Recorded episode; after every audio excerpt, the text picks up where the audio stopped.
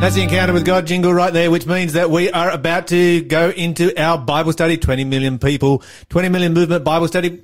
20 million people all studying the same passage of the Bible at the same time. And before we jump into it, of course, as usual, we have our pentathlon of quizzes and we also have our text messages that we need to catch up on. We've got some doozies coming through. correct. You've been letting me know some of the dangerous things that you did when you were a kid Yes. that contributed to your uh, safety as an adult by teaching you how to be how to deal with and manage Mm. risk.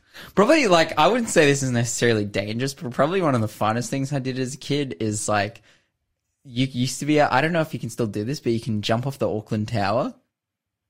And Oh yes, And- with the um, bungee cords. yeah, yeah, I, I did that when I was like eleven, and I went to Auckland with my dad to to watch a motorbike race that they had there, and and yeah, we jumped off the Auckland Tower. It was it was lit. And I was like I was like so young, and like they put me in the smallest jumpsuit that they had for people because they had like an age limit or something, like a low age limit, and yeah, it was like It was just like minimum age. I was like minimum age. Did you even have enough weight at that age to bounce? Well, w- what it is, it's not a bungee cord. It's like this steel cord that is um, attached to like this um, big roll that then tapers down, so it slows down Ah, the bottom. yes. So basically, you jump off and you're falling at the speed of gravity, and then as you get to the bottom, like the you start getting resistance from the from the steel cord, and then it slows you right up just before you hit the bottom. Oh, so you don't actually get, do the whole up and down bouncy around thing? That, Nah. No. Ah, I'd feel Nah. ripped off. Nah, but if I if I if I bungee jump, I want to do the um, you know, yoing because I've done it the other way where they where they winch you down to the ground with the bungee uh huh. and launch you up, Oh, okay. which is way less scary because you don't have to stand up and look down. Yeah. you're just standing on the ground, and the next minute like whee, you go up in the air. Well, this is launches like, a this is like two a two hundred meter tall building, and you look off the edge, and Yeah, you can't yeah, yeah, you can't see the bottom. and uh-huh. I just sent it. I was like, "This is sick," and I just like jumped off. And then, um, but then there was like some tourists in our group from like France, these dudes from France, and they were so scared, and they're like hanging off the edge of the thing, and the guys are yelling at them because it like the the the swing pulls you forward and out, and you have to like let go of the straps, and then you swing out and then down, Yes. and then and they like the the winch is like pulling them forward like off the building, but they're like just death gripping the straps and not letting go because they're so scared. And the guys are yelling it from them from the building. They're like, "Let go, let go!" Like you have to drop. And I don't know. It was really funny. we need to go to a Bible study. Okay, so texting in, uh, Brett says, when I was a child in Fiji, it was flooding on the river and we built our own bamboo boats and floated down the flooding river. Probably not the best idea to do, but that's what he did as a kid and that's what his parents allowed him to do. And if you travel to the South Pacific, you find that, you know, most kids are born with a machete in their hands. I mean, I've seen two year old, literally two year olds running around with big old machetes and just carving stuff up left, right and center. Dude, They certainly learn to, uh, learn man, risk this is management. just this is just unlocking memories in my brain of just growing up and It's not going to like stop. And if it's unlocking memories for you, text us through. We'd love to hear from you. Totally. Ivan says, this could be, I know an Ivan.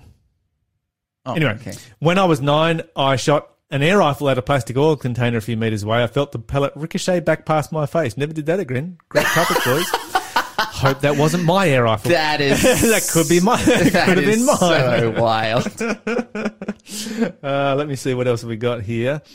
Uh, so, what are some of the crazy things that you did as a kid that helped you to learn to manage risk as an adult? As an adult, Dude. we've found that that's a really important thing for uh, kids to be able to do.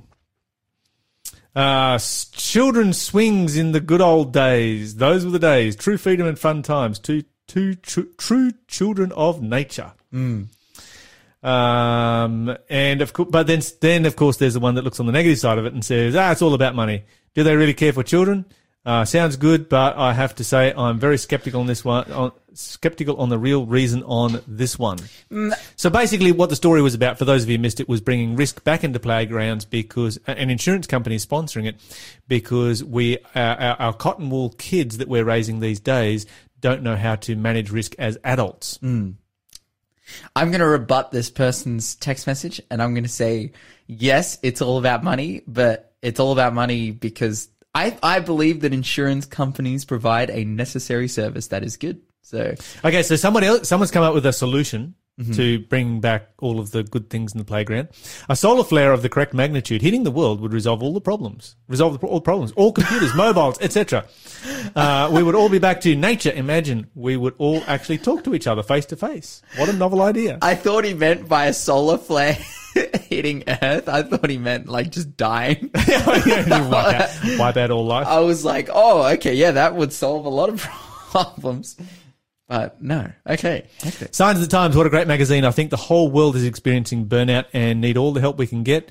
My help comes from the Lord and he never lets me down. Domestic violence, the unspoken sin behind closed doors. This is really sad. Let us all do whatever we can. Mm. Talking to the victims is a start and sending them to professionals. Sometimes you may have to offer a safe space and call the police for intervention. Am I my brother's keeper? Who is my neighbor? According to God, we are. Yes, we are. Um, and pray for them because the intercessory prayer has probably saved millions of people. Um, we wish all the best to all the students during their during their HSC exams. Can't be easy for them doing this, having gone through the lockdowns and everything else. Praying for all of you. That's a really important thing that we need to be praying for over the next um, over the next few weeks, particularly here in New South Wales. Uh, because um, this is a New South Wales thing, HSC, but in other states, of course, students will be coming to the end of year 10, the end of year 12, etc., and um, dealing with similar kinds of systems. A friend of mine on Sunday was doing her doctor exams for her qualifications. It costs five thousand dollars. This was done on her computer, with but the Wi-Fi went down just before it started. She got it working again, lost time, and she was so stressed that she didn't do too well after studying so hard. How frustrating! That is a nightmare situation. Yeah, you're not wrong. My ah, This is one of the this is one of the the, the the challenges. You know, the great thing about being able to do things online and you know all that kind of great, fantastic systems. But oh wow, they've got their issues as well. as a person working at a uni at the moment, like I just hear horror story after horror story. Like my, my friend last week, like they line up for the exam and they're sitting, you know, in the waiting room ready to go and the exam just doesn't open. And it's like an hour long exam and, you know, they're texting the person and it's like, like the, the, the, the professor and it's like, 15 minutes in, they're like, what is going on? Why isn't the exam opening? You know, are they going to postpone the exam? Da da da. But it turns out they're in the wrong exam lobby. like they're in the wrong room. Uh, and it's just like, because, you know, you, you jump into a, like a, a, a web page that's like an exam lobby and you wait for the exam to be open and they're in the wrong thing. And so they lost like a ton of time, but luckily they, they got through it and they were pretty confident about how they did because they studied. So that's, that's good. But just like, just stuff like that happens oh, all the time. Anyways, Okay, so we should get into our Bible study, and because we're studying the book of Deuteronomy, let's go to the book Deuteronomy. of Deuteronomy, chapter go. four and verse forty-four. Okay. All Deuteronomy chapter 4, verse 44. This is quite a long chapter. The Bible. We've got a whole bunch of verses from Deuteronomy. All right, here we go. It says, This is the body of instruction that Moses presented to the Israelites. That's all that Deuteronomy forty-four says. Yeah, 4 and verse oh yes, 44. this is the law. Which which what did yours say? This is the body of instruction that Moses presented to the Israelites. I was going to say that is so different from what mine says. Mine says this is the law. That's the same. It's not the Word. same. The body of instruction. Body of instructions. Instructions are things like do it this way. There's no must. There's no have to. There's no command in instructions. What do you mean? There is this is this is this instructions. Instructions can be as simple as this is the best way to do something. I think this is your inter- Instructions can be recommendations. I would love to assess the the robustness of this argument that you're So, making. so This I can very give you I can give you instructions on how to rebuild your motorbike engine. You're listening to Faith FM, positively different radio. But there is potentially 10 different ways of doing it. No, there's one way. No, there is potentially. And that's that- No, no, there is potentially 10 different ways of doing it. I will guarantee that. And my instructions might be the best way or the best instructions. Okay, okay. Let me say this. Let me say this. But if Um, I make something a law, then it's a have to. who are we talking about here? Who, whose instructions is this? This is the this is the instructions This is the God body gave. of instruction. Exactly. That God Okay, gave. okay. So you're trying to make the case that God gives instructions, yet there's like a No, heap I'm- of I'm- other I'm ways I'm that could be that- just as valid No, to do things. no, no, no, that's not- wow. that is kind of heresy. That's kind of like Twisting uh, my words. Twisting my words. like I'm saying the opposite of that. I'm saying there's no such thing. I'm saying you got a dodgy translation. It's saying instructions. Instruct the body of It's instructions. How is that invalid? It is commandments. That's the same thing. It's not the same thing. Instructions. Instructions can be equivocal. Commandments are unequivocal. But they come from God. Yes. So how are they unequivocal? I mean, oh. how are they equivocal? Oh, oh, okay. So the tech. The all right. Let's let's let's put it to the audience and let's find out whether whose side they're on. Instru- Because the audience so far is on my side. no, they're So text not. in. Let us know what what side should you be on. You can tell us what you did as kids as well at the same time. But um, tell us which side you're on. So far, one vote for me. It- Anyway, let's go to Deuteronomy 17, verse 19. okay, Deuteronomy chapter 17, verse 19. 17 and verse 19 where the bible says he must always keep a copy with him and read it daily as long as he lives that way he will learn to fear the lord his god by obeying all the terms of instructions and decrees I'm, I'm, I'm just going to ban you from reading your Bible. Wow. Okay. Let me- yeah, let you me- let me sound, read you it. sound very much like how they used to sound in Bangladesh. Okay, you know, but things changed there. You know, they separated church and state. So Let me read this. It shall be with him, and he shall read it all the days of his life, that he may learn to fear the Lord his God, and be careful to observe all the words of this law and these statutes. Instructions and decrees. It's like the same. Law and statutes. Okay. Okay. All right. Let's go to Deuteronomy 28 and verse 58.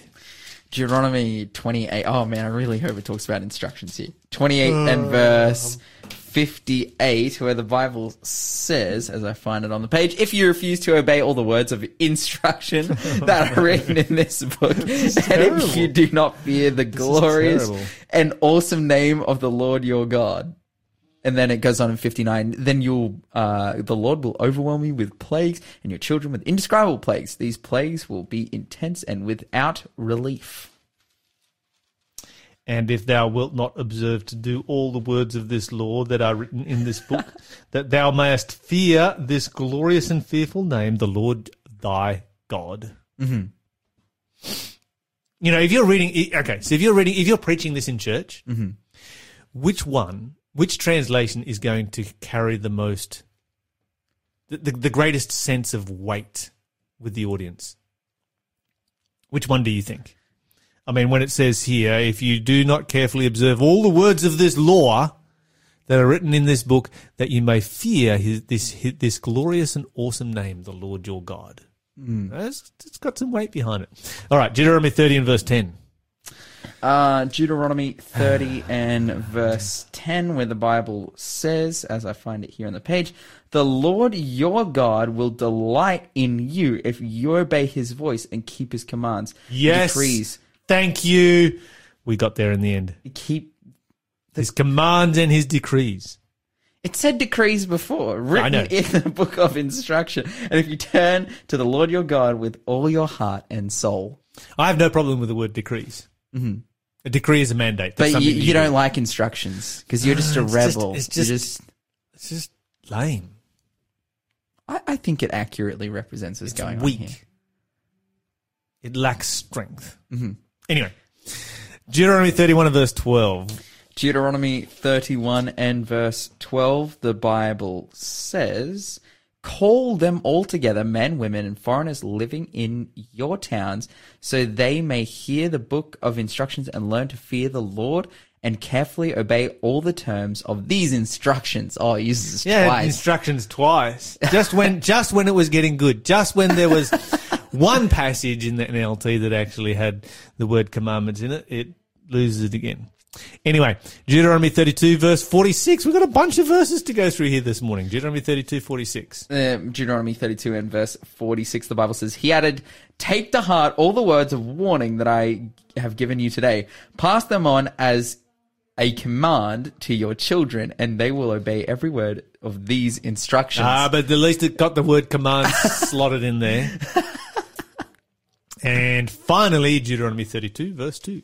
It's Deuteronomy poetry this time. 32 and verse 2 where the bible says let my teaching fall on you like rain let my speech settle like dew let my words fall like Wait, rain wait, on wait, tender grass. Where are you like reading from? gentle showers on young plants 32 and verse 2 33 and verse 2. My okay. bad. okay 33 verse 2. Come on, Lyle. Here we go. It says here, the Lord came from Mount Sinai and he dawned upon us from Mount Seir. He shone forth from Mount Paran and came from Meri- Meribah Kadesh with flaming fire at his right hand. What? Yeah, that's what the Bible says. That's what your Bible says. Yeah. That is seriously what it says. 33 in verse 2, right? That's seriously what it says. Yeah. You're kidding me. What does yours say? Okay, I'm gonna. I've got it here in the new KJV. I'm gonna read it from the old KJV. Let's go over here. 33 and verse 2. The Bible says, And he said, The Lord came from Mount Sinai and rose up from Mount Seir unto them. He shined forth from Mount Paran, and he came with ten thousands of his saints.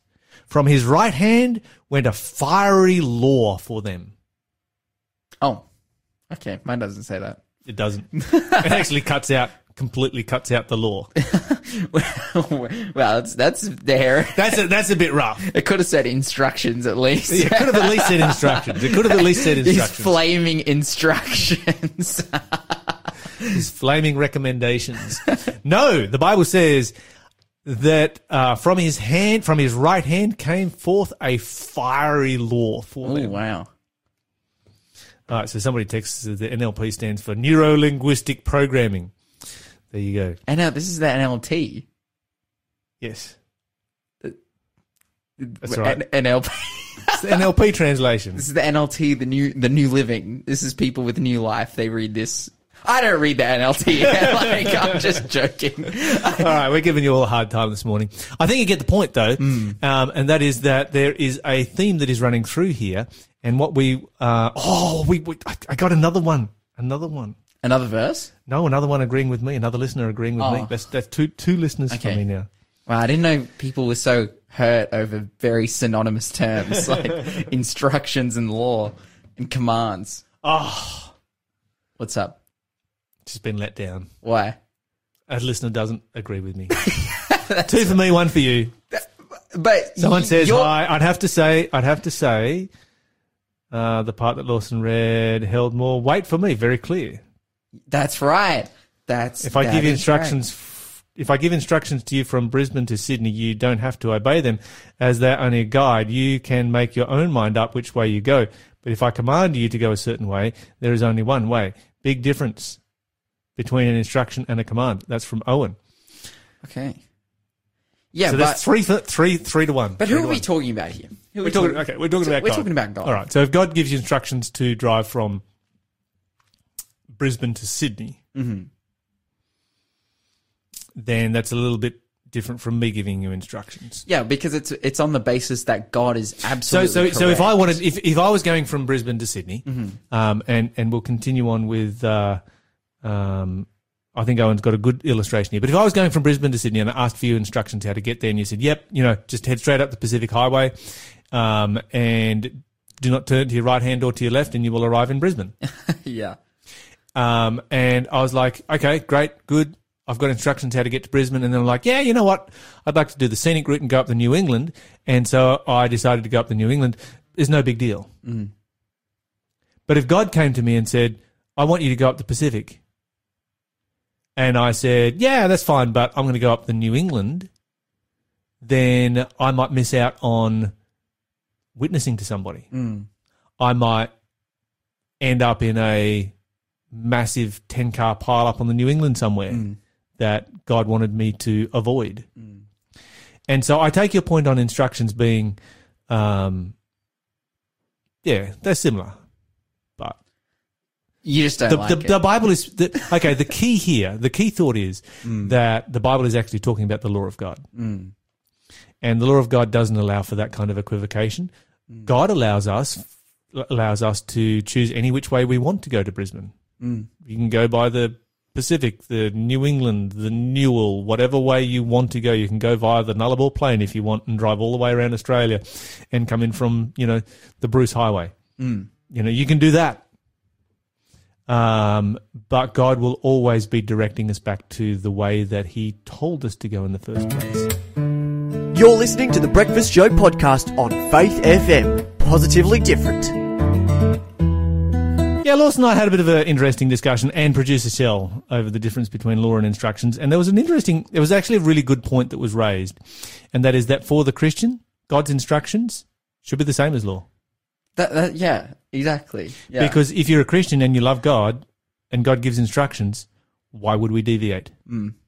But, um, and you can say this like because we understand that God has a general will for people's lives, and then He has a specific will for an individual. Yes. Like right, and His general will, for example, is you could place that like the Ten Commandments in there, right? Like He doesn't want people to murder each other. Yes. He doesn't want people to lie. But then there's like specific God's, you know, specific will for a person where he's like, oh, I want them to drive up the Pacific Highway instead of the, you know, instead of the other one. Yeah, like Philip and the Ethiopian, you know, when the, when when God says go to this particular road right. in the desert. But yet, that what God is saying to Philip at that time is a command, mm-hmm. like or an instruction, or uh, you know, a law, or you know, it's it's because because it's coming from someone who has the right to tell you what to do in every situation. Absolutely. So I think the, the the, the, the the moral of the story at the end of the day is that for a Christian, for someone that loves God's that loves God, instructions is all you need. Mm. And when you have God's instructions, you just do it. Mm-hmm. You don't question. Mm-hmm. You just do it because for you, it is law. Yeah, that's right. I still like the word law better. All right, let's get back to uh, our Bible study. And we have just read one, two, three, four, five, six, seven different verses from the book of Deuteronomy. Mm-hmm. Every single one of those verses is focused on the law of God Yes. and the commandments of God and the statutes of God and the decrees of God and, the, and the instructions of God. Uh, but it's, it's focused on that. Now, so, you know, as as our Bible study points out, even a cursory reading of the book of Deuteronomy is going to bring up this repetitive theme mm. of how crucial obedience to the law of God was Yes. for the people of Israel. Mm. Has that changed? No. Why is it that we have so much of an anti-law movement in Christianity today? Um, Why is it that we have such a knee-jerk reaction against anything to do with God's law? Yeah, I want to. I want to tell. This is also okay. There's an answer to this question. I'm about. I'm, I'm about to say what it is, but before I, I say it, I want to point out that this was the same reason why God kept telling them to keep the law, and, and why God kept them back from going into the promised land, and like all, all of these, you know, all these different problems. Like, okay, so the answer is sin exists, and Yes. people want to do it. Like that, you know yes, there are more niche ways and less blunt ways to be able to say that and to be able to explain that situation. You know, why people come up with theology where they disregard the law and why they believe and practice Christianity in a way that for some reason they feel that as though the, the law of God is such a burden to them, you know, but for the most part, the reason people come to that conclusion is to have liberty in their life to go and sin. That pretty much sums it up. And uh, when you look at ancient Israel and you compare it with modern Christianity, there's not a whole lot of difference. There's we do, we do exactly the same thing. We just have a different way of going around it. Ancient Israel was continually falling into rebellion, continually rebelling against God, rebelling against God's law. They were just a little bit more open about. Well, maybe we're just as open because rather than us, you know, just like yeah, you know what, we're going to uh, disobey God today and go and worship a golden calf and break God's law. We're like, no, the law's been nailed to the cross, been done away with. We don't need the law of mm. God. Not realizing that if you do away with the law of God, you do away with Jesus Christ. Totally. You know, you think about it. Jesus came to this world to save us from our what? Our sin. Our sin. What is sin? The transgression of the law. The transgression of the law. Mm. So if we had not broken the law of God, then Jesus need not have died. Yep. If God's law had been nailed to the cross, and this is the thing that's interesting, you know, because we read this yesterday from Romans chapter 4 verse 15 where the Bible says, where there is no law, there is no sin. Mm. And so Jesus had two very easy ways of, well, sorry, two ways, one of them easy, one of them hard, of saving our world. Mm. One of them was the first, the first way that God could have done it was to abolish the law of God. Take it, nail it up, get rid of it. It's gone, it's done. If God had abolished the law, then cease would have, sin would have ceased to exist. And if sin ceased to exist, Jesus did not need to die. Mm. The reason that Jesus died was because it was impossible to do away with the law of God. Mm. Because the law of God is a law of love. It's all about, the first four commandments are all about loving God. The, the last six commandments are all about loving each other. If God was to do away with the law of God, he would have to do away with his own character. He would have to get rid of love out of the universe. Jesus' death on Calvary is the most powerful argument that you can find anywhere that the law is eternal and unchanging and can never be changed. Yeah. And that's that's like such a good point and it's like well then how do people come to that conclusion that Jesus needed to die then? Um because it's it's so clear, but then they do. And this is often people's explanation of why Jesus needed to die but why we don't need to keep the law today is what they do is they this is this is crazy. This is like so insane is that they pit Jesus against God.